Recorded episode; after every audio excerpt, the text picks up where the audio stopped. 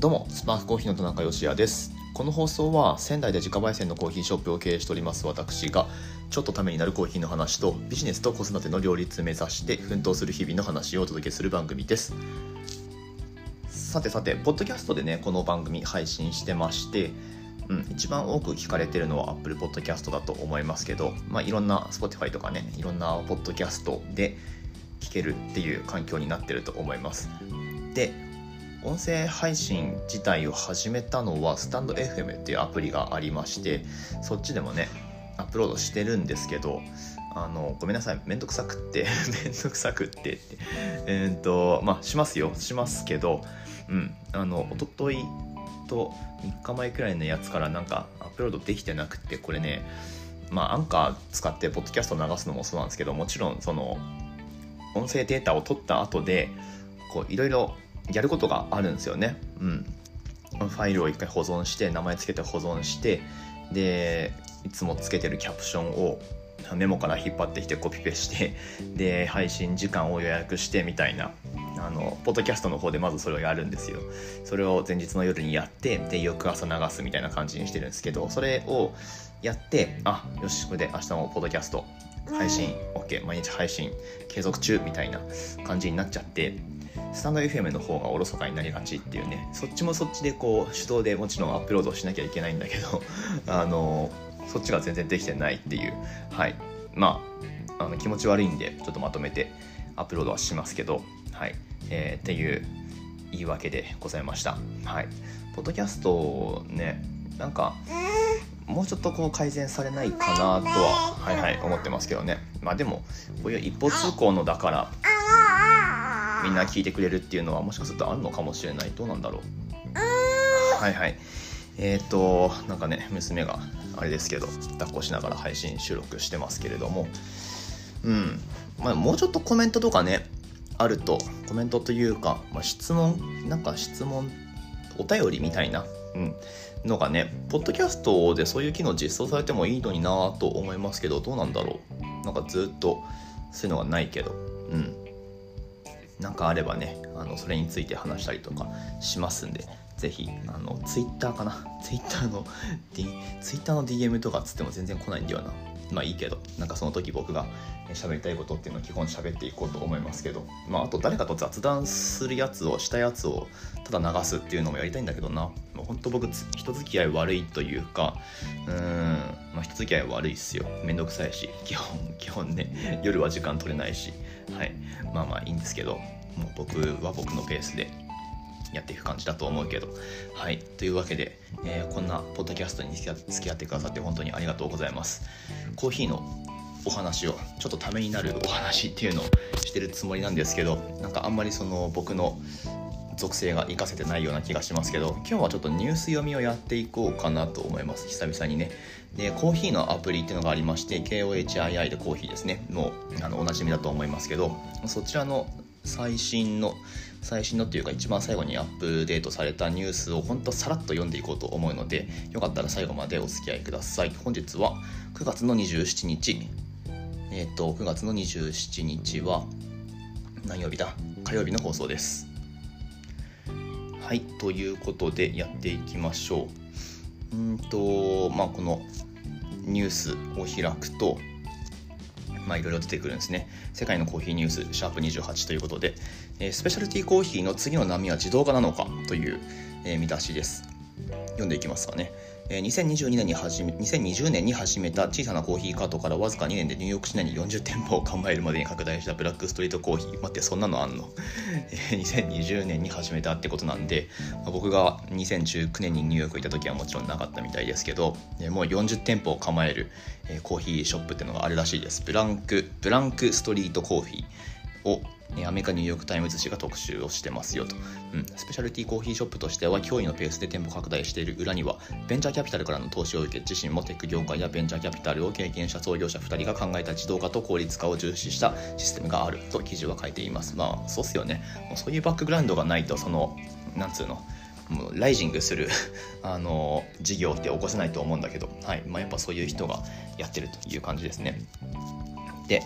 えー、ブランクストリートコーヒーが目指すのはインディペンデントショップより価格帯は安いがチェーンよりコーヒーのクオリティが高くでもチェーンのようにどこにでもあるスイートスポットとのこと。コーヒーは最もグレードの高いものを提供しているわけではないですがではないんだ、えー、ある程度の高い品質を担保、う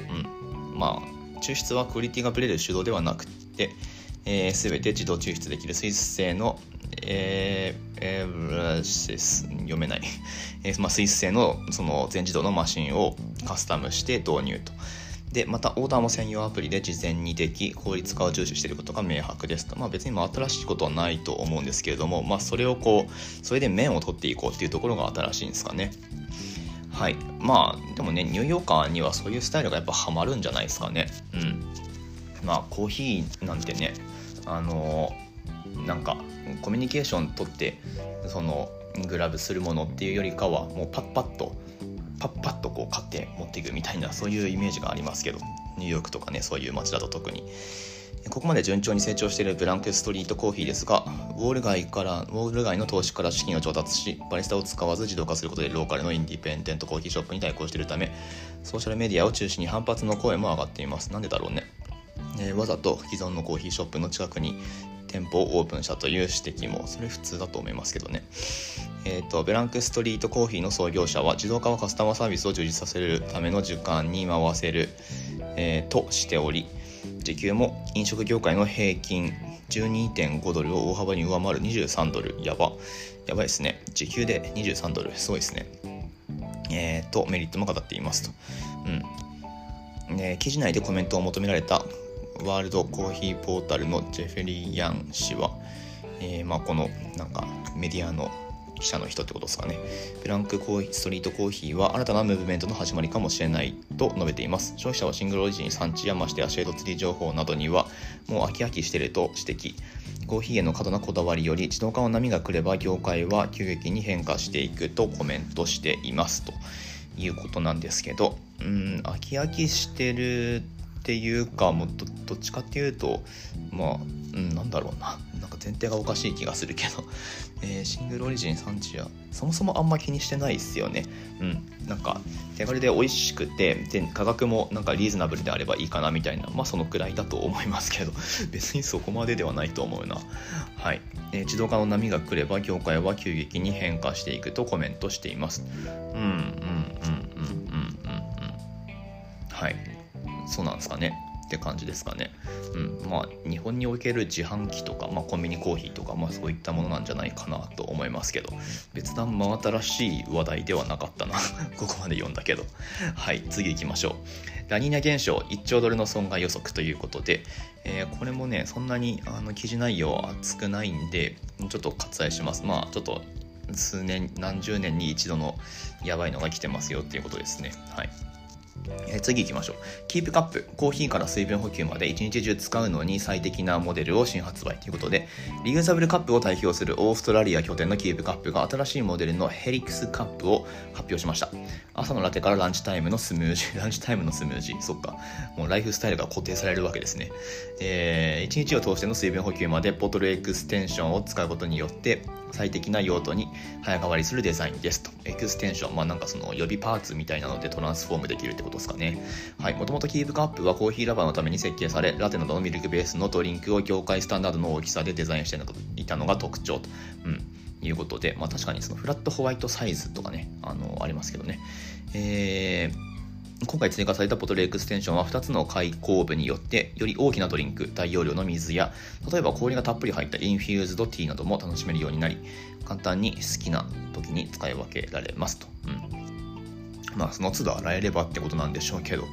うんとまあでもなんだろうな。カフェにそれ持ってって前入ってたやつを洗ってもらってで新しいやつを入れてもらうみたいな、うん。まあ、そういうのが定着してる土壌があるのであればすごい使いやすいかもしれないですね。キープカップね。うん。まあ、1日の中でそのキープカップに入れるドリンクを何回オーダーするかっていうことにもよると思いますけど。ちょっと画像見てみようかな、うん、ドリンクがあるのであ元ネタはこれスプルージですね。はい。うんとまあなんかうんとあなるほどなるほど。上にそのなんだろうな。タンブラー。これななんだろう。なんかありますよねこの手の形の。キャンティーンじゃなくて。まあ、上にそのペットボトルみたいな蓋キャップがついてでそのキャップに向けてこうすぼまっていくパーツがこうエクステンションパーツとして付けられたっていうことですかね、うん、なんか見た目はすごい以前のキープカップとは思えないくらい洗練されてますね。はい。という、まあ、この色の組み合わせができるとかっていうのもキープカップのねあの魅力だったりしますし、うん、それでオリジナルの、えー、ものが作れるみたいな組み合わせでねまあ、それがキープカップの魅力ってことでもあると思うんですけれども。はい。えっ、ー、とあとキープカップで気になるのはこれ完全密閉できるのかどうかっていうことかな僕は。うん。なんかラテを入れる用のその持ち運び用のカップってことでまあ打ち出してはいたと思うんですけど、まあ、保温性はほぼないんですよね。僕が知ってるキープカップだと。まあ、それがどうかっていうのとあとは蓋ですね。蓋はねあの漏れるんでバッグとかに入れるともうびしゃびしゃになりますね。はい。まあだから入れちゃダメなんだけど。うん。本当手に持って歩くみたいなそんなスタイルを提案してるのかなと思いますが。はい、えー、どうなんでしょうかね。まあでもデザインすごいいいんでこれ日本には入ってくるんだろうか。キープカップによると2050年以降に作られた使い捨て使、えー、プラスチックはこれまで9%しかリサイクルされていないとのこと。一人一人がテイクアウトカップなどのゴミを減らすことで環境への負荷を可能な限り抑えサステナブルなコーヒーライフを楽しみたいですねという感じでまとめられてます、うん、はい。えっ、ー、と次行きましょう。もうサクサクいこう。え、オーストラリアのプラドマーリー、フライドメアリーがテキサス州オースティンにオープンということで、メルボルンを拠点として、えー、拠点っていうかこれ創業がってことですよね。アメリカのポートランドにも店舗を置くプラウドメアリーがテキサス州オースティンに新店舗をオープンしました。2009年にメルボルンで創業したプラウドメアリーは特徴的な店舗デザイン、コーヒーとフードへのこだわりから街のコーヒーシーンを牽引してきましたということで、近年では2017年のポートランドにアメリカ初出店した後、2020年にはロースタリーを新設。え創業者のノランとシャーリー・ハー読めない、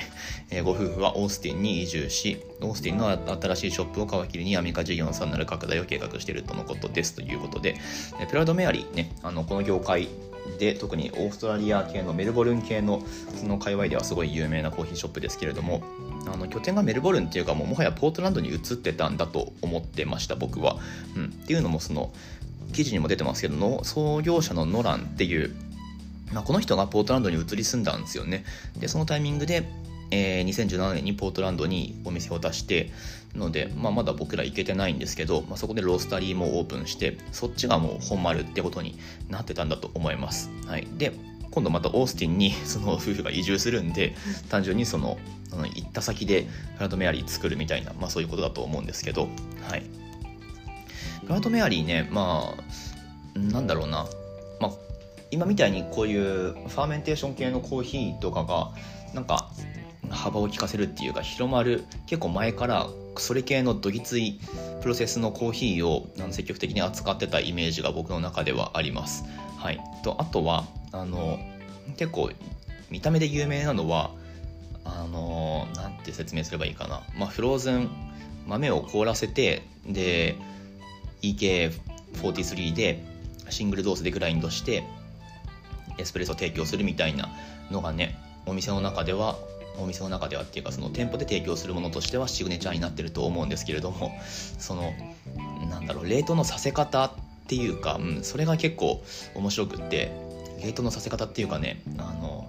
EK が上半分冷凍庫に入ってるんですよ。これ口で言っても伝わんねえな多分な。どうどう説明すればいいかな、まあ、EK が半分冷凍庫になってるんですよ。あのだから何のことか分かんないと思うけど。あのプラドメアリーとかであの調べてみてくださいインスタグラム、